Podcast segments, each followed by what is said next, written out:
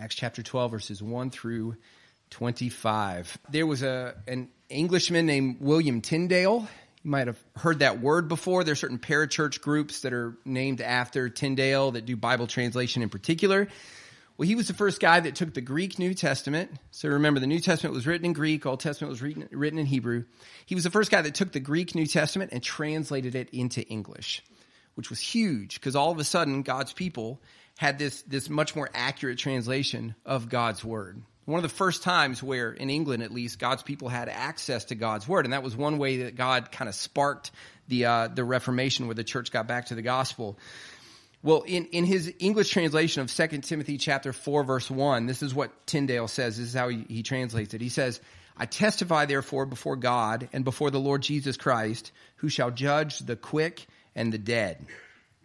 Now, you've probably heard that phrase before, the quick and the dead. It was a movie that was called The Quick and the Dead. We hear that phrase tossed around, but, but we don't use it much this way any longer. People don't usually talk about the quick the way that he's talking about it there with, with the quick and the dead, but it's just another way to talk about the living. That's what the quick means in that phrase. It just means the living. That's why the bottom part of your nail is called the quick. That's the part that it really hurts if it if it gets cut, right? It's it's the the most living part there. Well, in our passage this morning, we see two opposing forces that sort of run throughout the, the entire chapter. These two individuals who claim to be in charge of their kingdoms and claim to be in charge of the people that are underneath their kingdom. So we've got King Herod and then we've got God. These two forces here in, in Acts chapter 12, but by the end, only one of them is left standing.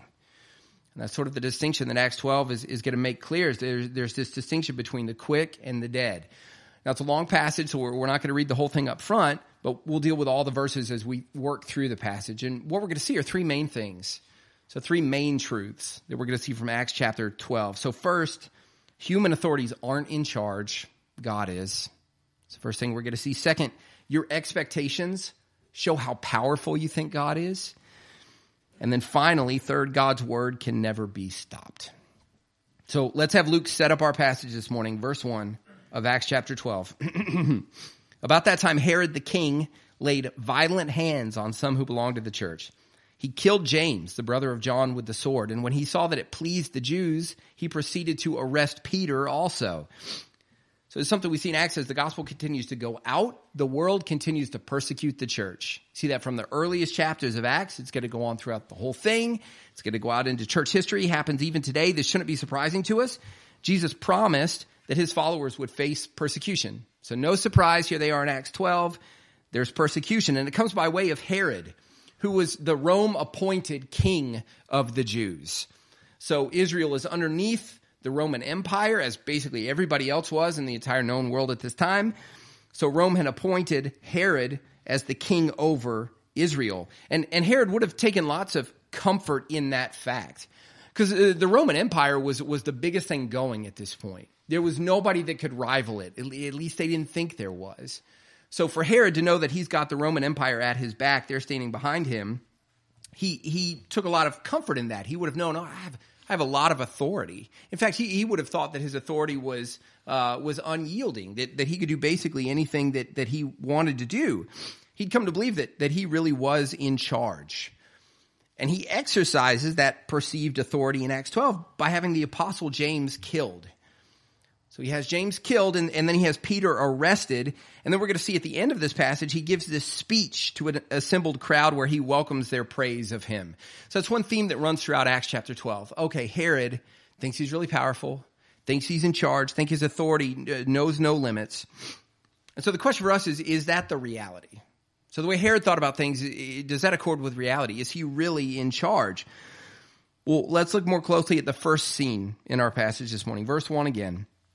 About that time, Herod the king laid violent hands on some who belonged to the church. He killed James, the brother of John, with the sword. So remember, Jesus had commissioned this group of his, his closest male followers. He calls them the apostles, the ones who are sent out. And that's what they do. He sends them out. They're folks that, that he set apart to carry on his ministry after he had ascended to be with the Father. So, so, you know, in an army, these guys would be kind of like the generals and in a war, it's huge to capture a general. Usually doesn't happen because armies are set up to be sure that leaders at that level don't get captured. Well, that's basically what Herod had done here in verse 2. He captures one of the three central apostles. Remember John, James, and Peter? So he captures James on the inner circle there and, and he kills him. He arrests him and, and he executes him. Look at verse 3. And when he saw that it pleased the Jews, he proceeded to arrest Peter also. So he sees that it's, it's pleasing to the Jews. So that's his thinking here. Okay, these people, they like this thing that I just did. So Hayes, our, our youngest boy, is three. So Hayes pretty quick. This just happens to humans, but Hayes noticed that if he did something silly, we would laugh. So what does he do? Does he say, okay, that's enough for today. I did this silly thing. They laughed. I'll sit. Nope. Nope. He's going to keep doing silly things because that's what we do as humans. Oh, they're pleased with that. I'm going to do more of that, right? That's what Herod does here. So he's he's kind of like the, the the really wealthy boyfriend maybe that his girlfriend just offhandedly says, "Oh, I like that thing," and he just buys it for her because he because he has those resources. So that's the thing Herod does here. So he has James killed. He notices the people like it, and so he decides to uh, to arrest Peter as well. but what Herod realizes is he he can't kill Peter until Passover is over. So Luke makes that note here because the Jews would have been displeased if during Passover, during this festival, if, if a prisoner was executed, you weren't supposed to do that. So Herod just puts Peter in jail until Passover is done, and then the plan is to kill him. And because Herod is really powerful, he pulls all the stops to be sure Peter is kept in jail. So he doesn't spare any expense here, right? I killed James, they were happy. I'm going to kill Peter. And because I can't do it right today, I'm going to be sure that I hang on to him until I can kill him. So Look at verse 4, all the things Herod does. And when he had seized him, he put him in prison, delivering him over to four squads of soldiers to guard him, intending after the Passover to bring him out to the people. So he's got all these soldiers in charge of watching Peter. A squad was four soldiers, and he has enough of those squads to, to carry on throughout all those different shifts of the night. So he's got fresh soldiers coming in regularly. Look down at verse 6. Now, when Herod was about to bring him out on that very night, Peter was sleeping between two soldiers, bound with two chains, and sentries before the door were guarding the prison. So it's not like these soldiers are sitting outside the cell playing cards, right? Shooting the breeze, not paying attention to the prisoner. No, actually, there's two soldiers, one on either side of Peter. And he's chained up, and then there's guards outside of the prison as well. So Herod is probably feeling pretty good about all of this. He spared no expense. He's got all these different guys guarding Peter. Peter's chained up. In Herod's mind, this guy is definitely going to die because that's what I do. I'm the king. So I've decided he's going to die. Of course, that's going to, that's going to happen. So because Herod was in charge, he's put all these things in place. So, so again, the question is, is that true? Was, was Herod really in charge? Well, no, not even close. Look at what happens in verse 7. And behold, an angel of the Lord stood next to him, next to Peter, and light shone in the cell. He struck Peter on the side and woke him up, saying, Get up quickly. And the chains fell off his hands. Now, real quick, this, by the way, is, is a great picture of the gospel, right? Of what happened. If you're here and you're a Christian, this is what happened to you when you first came to Christ. Just the, the same way that those chains fall off of Peter. As, as a non Christian, you were in chains can think back and you can probably remember what that felt like, what that looked like. As a non-Christian, you were you were bound up in your sin. This is John chapter 8 verse 34. Jesus answered them, "Truly, truly, I say to you, everyone who practices sin is a slave to sin." So that was you as a non-Christian. You were in chains with, with no hope of escape, at least not in your own power and your own ability. But then God came to you and he freed you. So in Christ, he, he took the chains off. He, he united you with Christ through faith alone in Him. And if you're here and you're not a Christian or you don't know what you think about Jesus, this is what's being held out to you as well. So freedom from your sin. So things that you think, no, I'm, I'm caught up in this thing, even if I would like to change, I never could. Well, in a lot of ways, that's probably true outside of Christ because you are chained up in your sin. You can be freed from that. More importantly, you can be freed from the guilt that your sin has brought before the Lord because that's our biggest problem. Our biggest problem is is not the sin that we're caught up in in this life although that's bad. It's the guilt that we have when we'll stand before the Lord of the universe one day when somebody has to pay for those sins.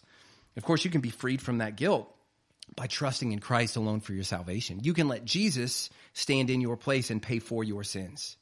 so that you don't have to do it when you stand before the Lord. And, and all you have to do is, is place your full hope and trust in Christ alone for your salvation. If you want to talk more about that, grab me after the service or shoot me an email. My email address is on the bottom, on the back of, of every bulletin. You can grab somebody else who's a member here, talk to them about, about this good news of the gospel. So this, this angel comes from God, takes the chains off Peter's hands. Verse 8. And the angel said to him, Dress yourself and put on your sandals. And he did so. And he said to him, Wrap your cloak around you and follow me. And he went out and followed him. So God sends this, this angel in order to free Peter. So even though Herod had said Peter belongs in jail, God said Peter belongs out of jail. And of course, God wins.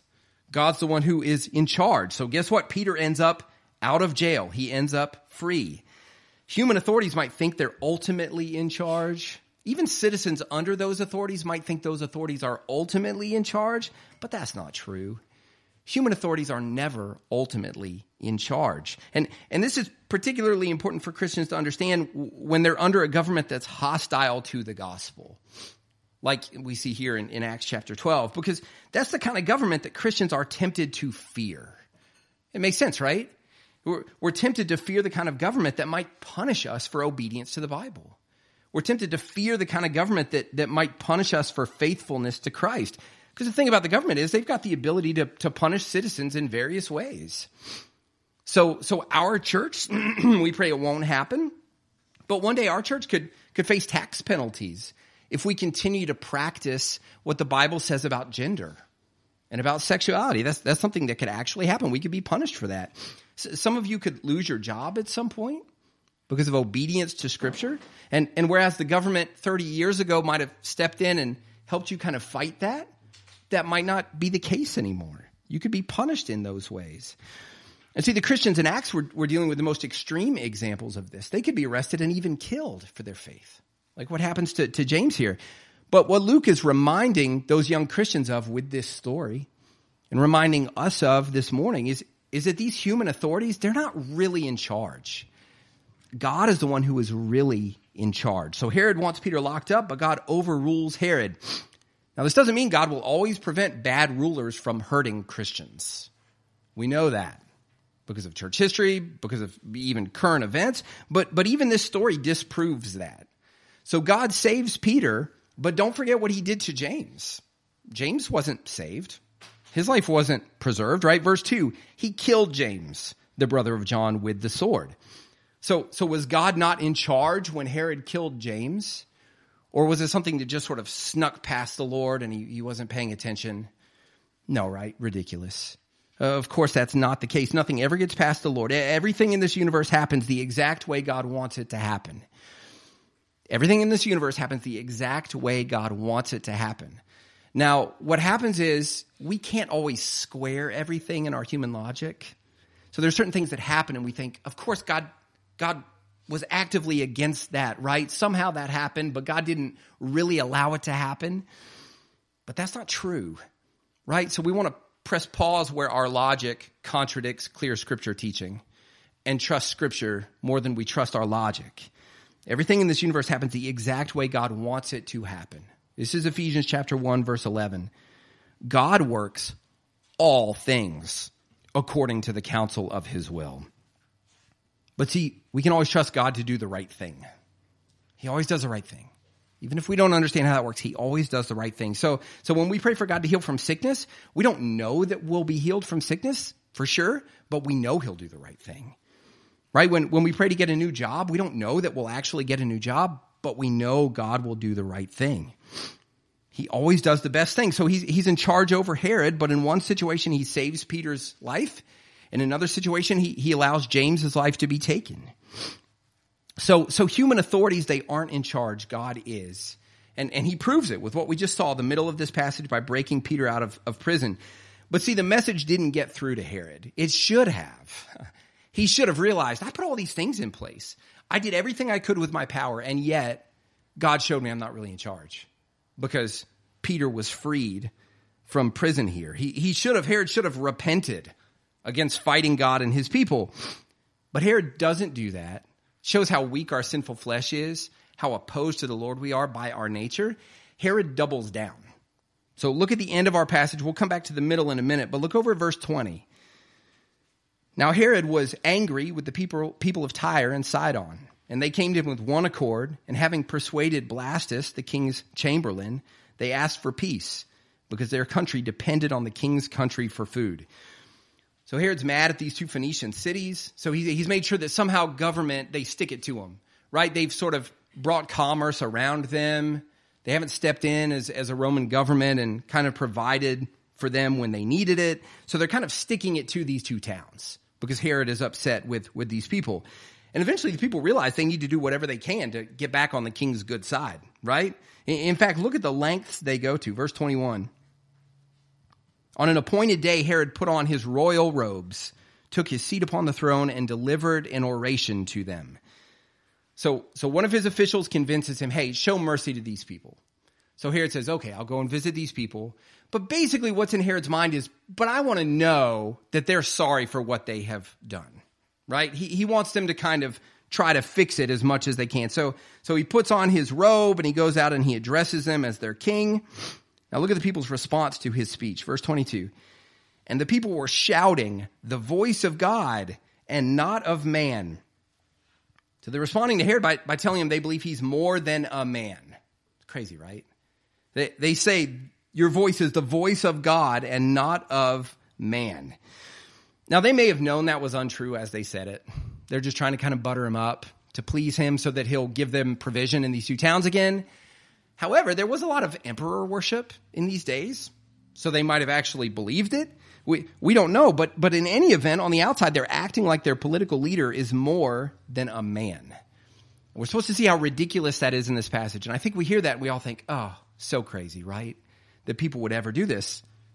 But we're tempted to do this sometimes, right? Maybe not in ways that are this explicit, but but just think about this. Don't don't we sometimes operate as if a particular candidate or a particular party or a particular policy is going to save us in our country? Right? If only if only this party got into office, if only this politician got into office, if only this platform would make it through Congress then that would that would save our country. Or or the opposite. Don't we sometimes think, man, if this politician gets in power, if this party gets in power, if this policy makes it through Congress, then then it'll irreversibly ruin our country. We think that way sometimes, but but see in both those cases, we're giving human authorities way too much credit. Way too much credit. Politicians, they will oftentimes talk like they are our saviors that's pretty standard issue, right? That's just the way that they're going to talk. Hey, listen, guys, if you want to be saved, if you don't want this country to, to be in the dumpster, you got to vote for me. That's kind of the way that politicians talk. They talk like they're our saviors. They talk like they're, they're little gods who are in charge of things. They aren't. They're humans, right? They're, they're humans. Now, they've been given a domain of authority, but their authority is underneath and dependent on God's authority. As, as Christians, we, we should know that better than anybody. God's the only one who can guarantee anything. So we should be careful how much of our heart we're giving over to politics.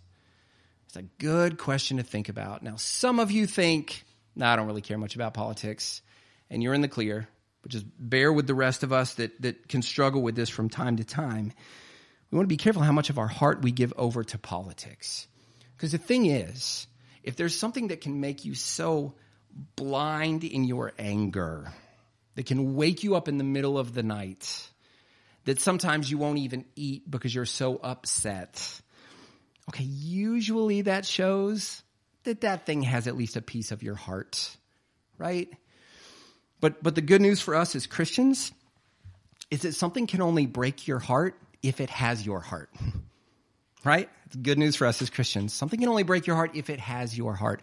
Don't give your heart to politics. Don't give your heart to human authorities. Now, now don't get me wrong. Christians should be the best citizens. Christians should be the best citizens, the most thoughtful and selfless voters. We should care about politics. We should care about our role in the democratic process. But again, it should, never break our hearts. That's a good question to ask yourself. Do, do I ever treat these issues like this candidate or this party or this platform is, is my Savior? Do I ever treat it like it's the voice of God and not of man?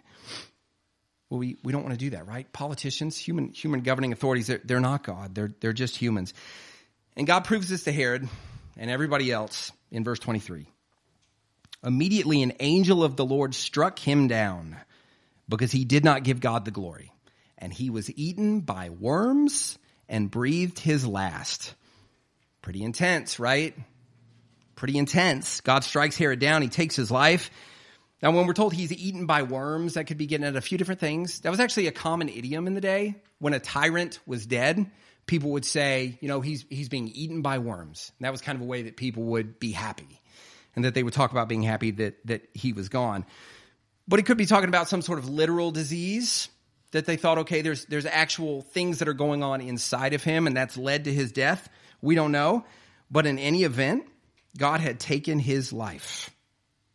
And that's something that God can do. We see him do it throughout scripture, right? He, he takes his life. Look at why he takes his life. Verse 23. Immediately an angel of the Lord struck him down because he did not give God the glory and he was eaten by worms and breathed his last. So it's because of his sin that God takes his life. This is something God can do. He does it with Ananias and Sapphira back in Acts chapter 5. You remember they sell that piece of property and then they lie to the Holy Spirit about how much they sold it for, and God takes their life. They're, they're judged for their sin. And scripture is clear that God can do that. God can judge any sinner for any sin at any time. That's a true thing. Period, paragraph. God can judge any sinner for any sin anytime. And that's a good reminder, right? God, would have been in the right to take your life the first time you ever sinned. Isn't that crazy? He could have done that and he would have been righteous to do it. He could have taken your life the first time you had ever sinned. Just think about this morning. If, if God had operated this way with you this morning, how long would it have taken before you were struck down and eaten by worms? Not long. Not long before you were displeased with your situation and not content or unrighteously angry or selfish or your focus was on yourself instead of on the Lord. So we need to be reminded how gracious God is toward us, right? He, he didn't have to be. You, you could have been rightfully judged like Herod was in our story. Well, uh, look again at the particular sin Herod is judged for. Verse 22. And the people were shouting the voice of a God and not of a man. Immediately an angel of the Lord struck him down because he did not give God the glory. So, so the audience of Herod's speech, they were offering him the glory that only belongs to God, and he took it. That's what his sin was. They're offering the glory, which in this context, that, that just means the recognition of, of greatness that only God deserves.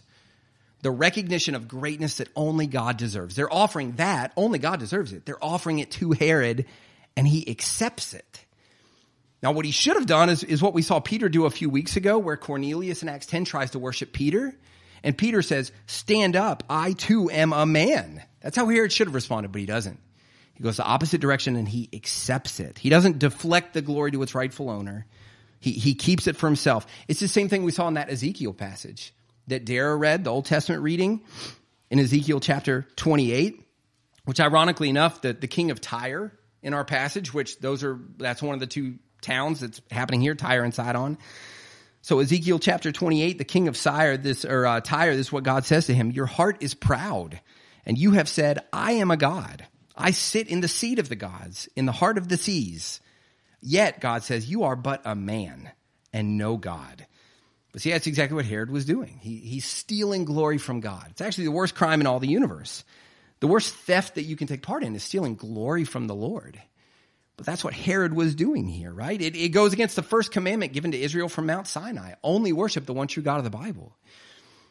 And of course, an implication of that command is that we shouldn't let anybody else give us worship or glory that, that only God deserves. But that's what Herod does.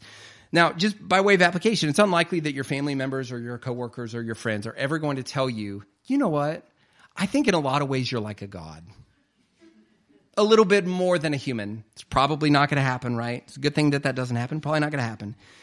But there are going to be times where somebody tries to praise you for something that you're not ultimately responsible for. That's where this comes out with us. And this happens a lot.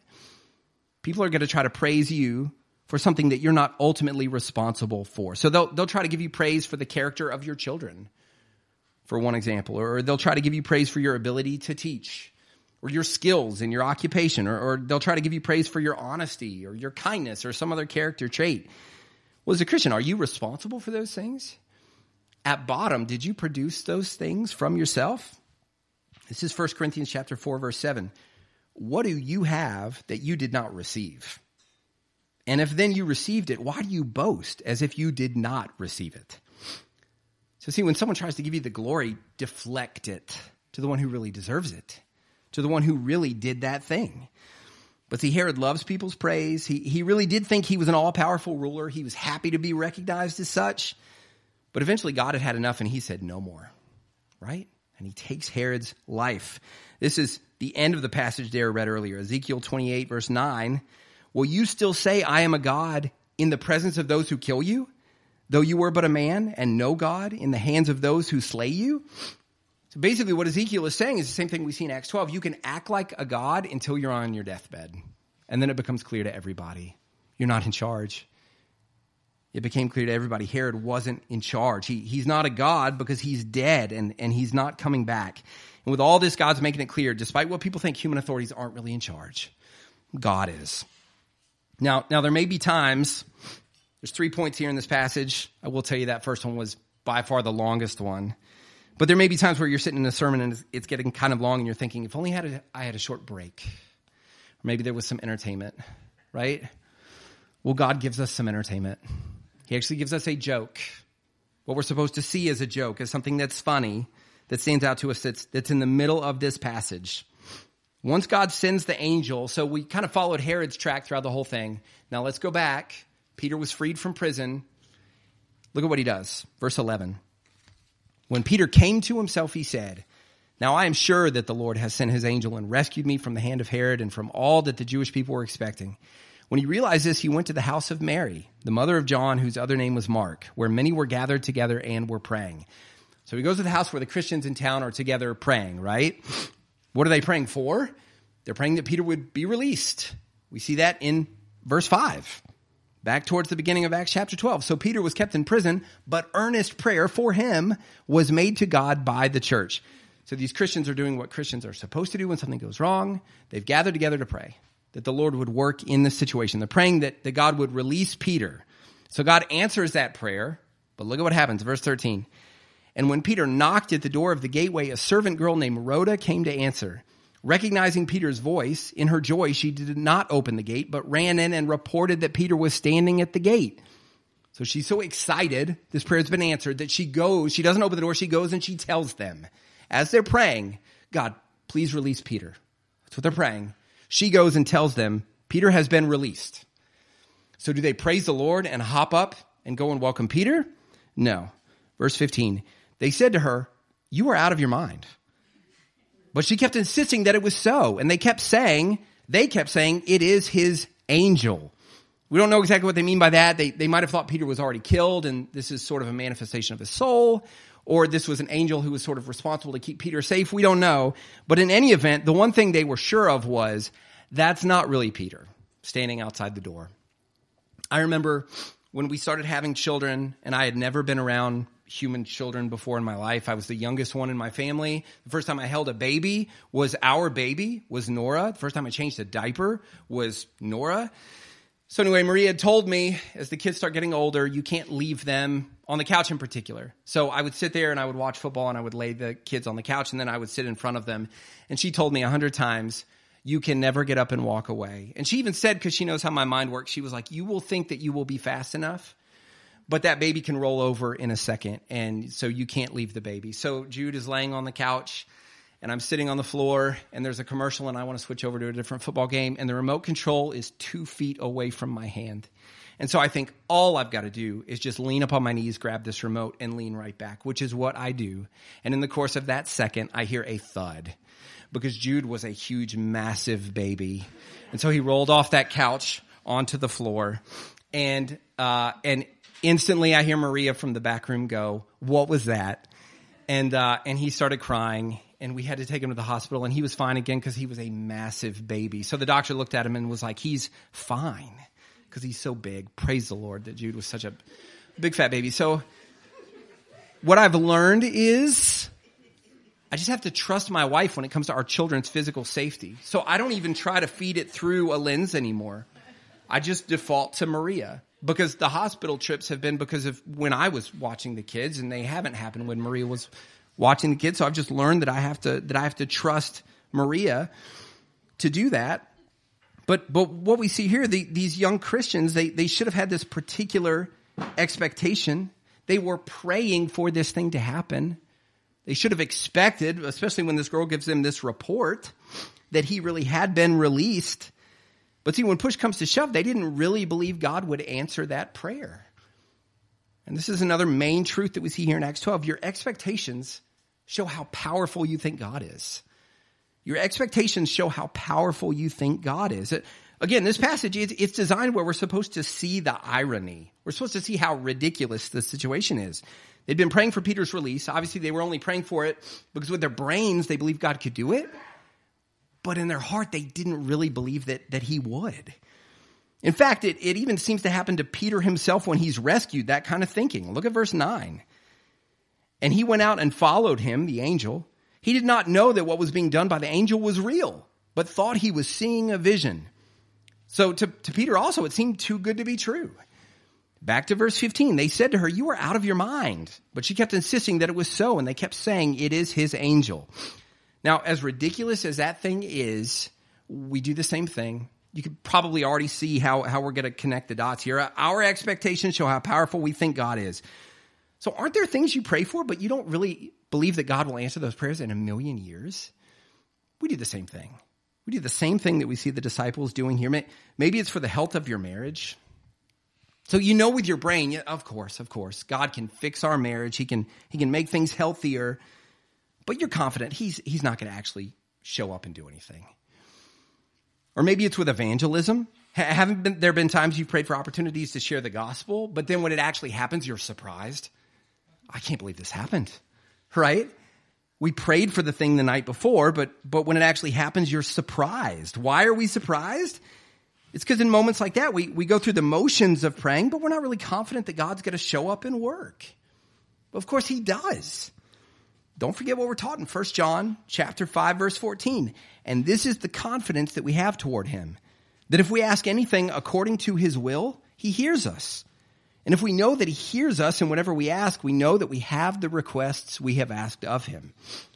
So what he's saying is if, if you pray for a thing that the Lord makes clear in his word that he wants, something like a healthier Christian marriage or opportunities to share the gospel, things that he makes really clear in his scripture that he wants, you're supposed to be confident He will answer those prayers. Your expectations show how powerful you really think God is. So, so here's a good practice. Always expect God to outpace your expectations. Just always expect that. Always expect Him to outpace your expectations. We've learned that with my parents.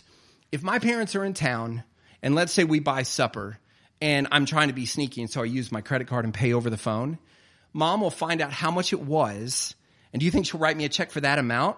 No. She always gives me more. It's just what my parents do. We're supposed to do that same sort of thing with the Lord. Expect God to outpace your expectations. This is Ephesians chapter 3 verse 20. Now to him who is able to do far more abundantly than all that we ask or think. That's what God tends to do. He tends to outpace our expectations, so expect him to do it. And, and we can actually serve one another in this area by sharing how we've seen the Lord do this in our lives. That's a way for us to help one another. To believe that God really will do these things is to share when we see God do it in our lives. Look at how quickly Peter has an eye toward this. Verse 17. But motioning to them with his hand to be silent, he described to them how the Lord had brought him out of the prison. And he said, tell these things to James and to the brothers. Why does he want them to know? He wants other Christians to be encouraged because God just did this amazing thing. He wants them to be reminded how powerful and faithful and good God is. So, see, our, our trust in Christ, so individually, your trust in Christ uh, is kind of like a fire. And when another believer testifies to the goodness and the faithfulness of God, it's like through testifying, they're throwing another log on that fire. And it's kindling that fire and making it bigger. That's what we get to do for one another. When we've seen God move, and then we tell other Christians about seeing God move. It's throwing logs on the fire of, of trusting Christ. So I've got a time built in for that on Sunday morning during prayer, right? So we can be encouraged. as we see stories of God's faithfulness and, and power. Of course, we can do that throughout the week with one another, right? Sending a text, calling one another, meeting up through women's Bible study, men's Bible study, mentioning during those times with other believers ways you've seen God be faithful and powerful, mentioning it to our, our spouse and children. And he said, Tell these things to James and to the brothers. So, so we need the reminder that God's powerful and, and faithful. If you played Little League Baseball, then you know that the fielders begin to, to get an idea of how far a kid on the other team can hit the ball, right? So even if the guys in the field are trying to encourage the batter and say, hey, you're, you're going to hit this ball on the nose, we know you're going to hit it far, you can see whether they really think he's going to hit it far by what the outfielders do. Are they scooting in or are they scooting back? Right? Because talk is cheap, and praise the Lord, great thing for kids to encourage other kids, but you can see with their actions what they actually think is, is going to happen, right? Well, some, sometimes we might tell God we know He can hit the ball really far. God, I'm sure you're going to hit the ball really far. But, but we're scooting up to the infield because we're not really expecting it. The same way that these believers weren't really expecting it. But we want to know that, that God can do far more than we expect. We, we want to expect Him to, to hit it deep. Verse 16, but Peter continued knocking, and when they opened, they saw him and were amazed. So your expectations show how powerful you think God is. We'll, we'll look at the tail end of our passage. Let's see something that we can always expect because it will always happen every time. So God kills Herod. Then look at what Luke notes, verse 23. Immediately an angel of the Lord struck him down, Herod, because he did not give God the glory and he was eaten by worms and breathed his last. But the word of God increased and multiplied. As our final point this morning, God's word can never be stopped. God's word can never be stopped. So Herod's words were stopped. He, he was judged for his sin, right? He, his, his words and him, they were no more. God snuffed him out. But God's word can never be stopped. The word of God increased and multiplied, we're told. That's because of what God tells us in Isaiah 55. Remember this passage, Isaiah 55, verse 10? For as the rain and the snow came down from heaven and do not return there, but water the earth, making it bring forth and sprout, giving seed to the sower and bread to the eater, so shall my word be that goes out from my mouth. It shall not return to me empty, but it shall accomplish that which I purpose, and shall succeed in the thing for which I sent it. God always accomplishes the purposes he has for his word. It will never be stopped it will always do its work. That's what we've seen in Acts over and over again. God's, God's word continues to go out and save more people, continues to grow these Christians in their faith. God's word can never be stopped. And that's why in your personal Christian life, you should be all about the Bible. We should be all about the Bible but because it will always bring back a return on our investment. It will always accomplish this good work in us. Now, now if the purpose of life is, is to be more and more conformed to the image of Jesus, the way Romans 8 says the purpose of life is, then, then you can think about the alternatives. What else can we give our time to, and will that thing produce a return? No. Anything else? Not really. The things oftentimes we spend our time doing, no guaranteed return there, but, but with the word, it is. Bible intake always produces good fruit. God's word can never be stopped. Um, me, me and our older kids watched the Fellowship of the Ring this last week which is something I've been waiting for for a long time and met expectations. Oh, it was so great. But, but one thing that stood out to my kids was uh, the ring wraiths. So those, but you may not be familiar with the story, but there's these black riders, and they're they're not really alive and they're not really dead, and they're looking for this this ring. They're always after the ring, and and the scary thing about the creatures is is how relentless they are. They never stop. They never sleep. They never eat. Right? They they never give up. They're always pursuing the ring. That's what God's word does. So, so as you put it in your heart, it, it rides around relentlessly. It doesn't stop. God's word, once it's in your heart, it, it rides around to humble you and to exalt Christ and to promote holiness.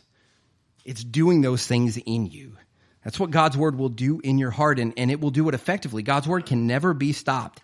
And it works the same way inside of a local church. That's why we spend so much time on Sunday in the Bible, right?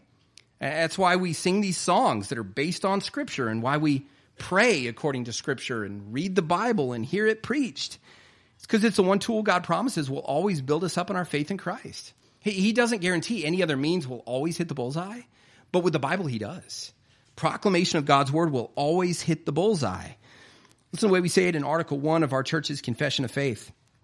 The Bible is the only instrument that God promises will always accomplish his purposes. And it should therefore be the center of ministry in the individual Christian life and the life of the church. God's word can never be stopped. So, so at the beginning of our passage, again, we have these two kings who, who were opposed to one another, King Herod and God. But by the end, only one of them is left standing. So Herod had all these plans, and he was allowed to, to sort of boast and brag about that for a time, but, but eventually God snuffed him out, snuffed out his words. And then when Herod is in the ground, God's word is left riding on. That's how it's been for all of human history. A, a human tyrant will rise up and then fall. His, his words are revered for a time and then they're forgotten. Herod is just a footnote in history. But see, this morning, just, just like every day since Acts 2, God's word about Christ's death and resurrection continues to be preached and prayed and sung and read, and it continues to transform.